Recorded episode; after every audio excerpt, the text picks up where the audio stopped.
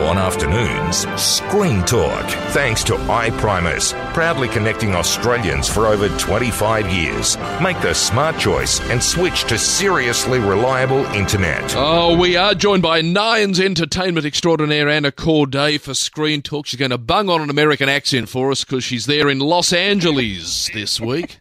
Car, you get around a bit. I'm You're not doing all going to try that accent. I think well, the other week you're up at Byron for some junket. Now you're in LA. Good grief. it's a very tough life, but I swear I do have a job. I am working, I swear. Oh yeah. And when you get on the aeroplane, you go right to the back, do you? And seat 44D, is that you? Absolutely. Economy all the way. Yeah, sure. I'm not that important, please. Sure. I'm not important enough to be up the front. Please. I wish. All right. Uh, speaking of important, uh, Dune Part 2. I'm told it's visually stunning, but the story's a bit flat. What was your take? I thought this was even better than Dune Part One. Oh. I mean, it's it's somehow managed to defeat the sequel curse in my eyes. I mean, I you know the, the first Dune was very much setting up the world of sort of the world that we were diving into and what was coming, and then you know Part Two is where things really kick off and we're really diving into the story. Obviously, we've got Timothée Chalamet and Zendaya back together in the film. Their characters Paul and Chani. They're uniting to seek revenge against those who have destroyed Paul's family uh, in the first film. And we've got a who's who of Hollywood right now. You know, Florence Pugh, Austin Butler, Rebecca Ferguson, Josh Brolin, Dave Bautista, Christopher Walken, Stellan Skarsgård. I mean, the list goes on. But I think Denis Villeneuve has done such a phenomenal job. And as I said, you know, if you liked the first film, this is bigger, it's more epic, it's way more blockbustery, it has more sandworms. I mean, I think that's a big draw card. It 100% has to be seen on the biggest screen you can find. Yeah, don't watch it on a, on an aeroplane screen. Watch it on the big screen, as you say. All right, now just, Absolutely just not. before we leave the movies, uh, I just want to. I've just had this lob in the inbox just a second ago. Uh, I'm being told Winnie the Pooh, Blood and Honey Two is coming out now. Hmm. I, I must admit, I didn't see Winnie the Pooh, Blood and Honey One, but this is what some horror take on. Oh, this looks dreadful. Yes. I've got to No. say, it is not my kind of film. I would prefer to watch Winnie Pooh in the way he is meant to be, in his t-shirt wearing, honey eating uh, form. Um, I can't say, yeah, watching him be a horror, but this is what happens when, um, you know, the the rights to these characters uh, ends. You know, we're going to see that with Mickey Mouse. We're going to see some horrors with him coming out soon too. Um, yeah, uh, the the, the uh, synopsis here for those interested: deep within the hundred acre wood, a destructive rage grows as Winnie the Pooh, Piglet, Owl, and Tigger find their home and their lives endangered after Christopher Robin revealed their existence. Uh, Where that goes, I don't know, but anyway, I'll leave that to you. Okay, let's look at streaming services. Anna, uh, what's happening on Binge? We have a show called The Regime coming out with Kate Winslet. So it's a political satire and she stars as this egotistical but very paranoid chancellor of this fictional European nation. And we, and we meet her within the palace that she's created for herself and she doesn't leave the palace. So she's sort of stuck within these walls.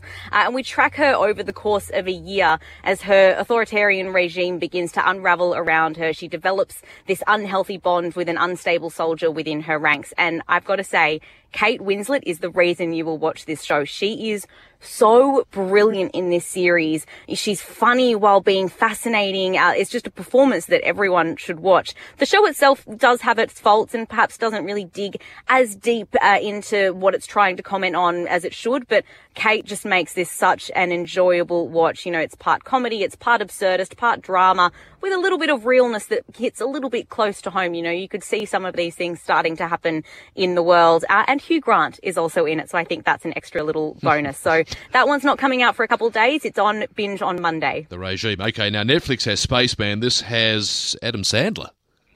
That's right. It's a bit more of a serious drama from Adam Sandler. You know, he started to sort of branch into these in the last couple of years after Uncut Gems. Uh, so this one is coming to Netflix on Friday. And Adam stars as an astronaut who is sort of six months into this solitary research mission in space when he realizes that the life he left behind on Earth may not be there for him when he returns. And he sort of starts to make these tracks to repair his marriage with the help of a mysterious alien creature thing that is living in his ship, voiced by Paul Dano. Um, so it's refreshing to see Adam sort of do these more serious, dramatic roles. Uh, and it's, you know, it's a great Netflix movie. You know, it's not going to knock your socks off. It's not going to uh, change your world. But for a streaming movie, it does its job and it does it well. Yes. Okay. Um, now, uh, kids are growing up. A story about a kid named LAROI. Yes, this one is coming to Prime Video. It's out today. Uh, obviously, the kid LAROI is this, the, this teen sensation from Waterloo who grew up in Housing Commission and has gone to take on over the world, really. You know, he had that hit song with Justin Bieber a couple of years ago, and since then his life has just exploded. Hasn't. But, you know, it looks, you know, from the outside, it looks like he's got it all, you know, he's sort of made his dreams come true and, you know, he's had this huge success. But what this documentary is showing is that, you know, over those four years where his life changed dramatically, he's been going through a really tough time sort of grappling with that. And I know it sort of, you know, you sort of, ex- sympathies tend to go so far, but, you know, it turns out he's had a lot of anxieties, he's had a lot of troubles with his mental health. And, and this sort of opens that up and sort of lets us in to sort of see what it really is like uh, to go from, you know, having 14 with a dream, which was the title of the uh, EP that he self-released when he was 14 to this, you know, literal internet, uh, international sensation. So I think it was a really fascinating insight into who the kid LAROI is, you know, when he cracked the bid time. So that's out on Prime Video today. Okay, sounds interesting. Before we go, tell me what's it like in uh, LA at the moment? It's actually quite warm. It's surprisingly warm. Um, but you know, LA's doing its LA thing. It's a fascinating place that you never quite get used to. No, I haven't been there. Maybe one day. Great to talk to you, Anna. We'll speak to you again same time next week, okay? Thank you. All the best. Anna Cordaiy there, our entertainment extraordinaire. So they got Dune Part 2 coming out of the movies, uh, The Regime on binge, Spaceman on Netflix with Adam Sandler, and then that story there about the kid LAROI who has done extraordinarily well in just the last few years.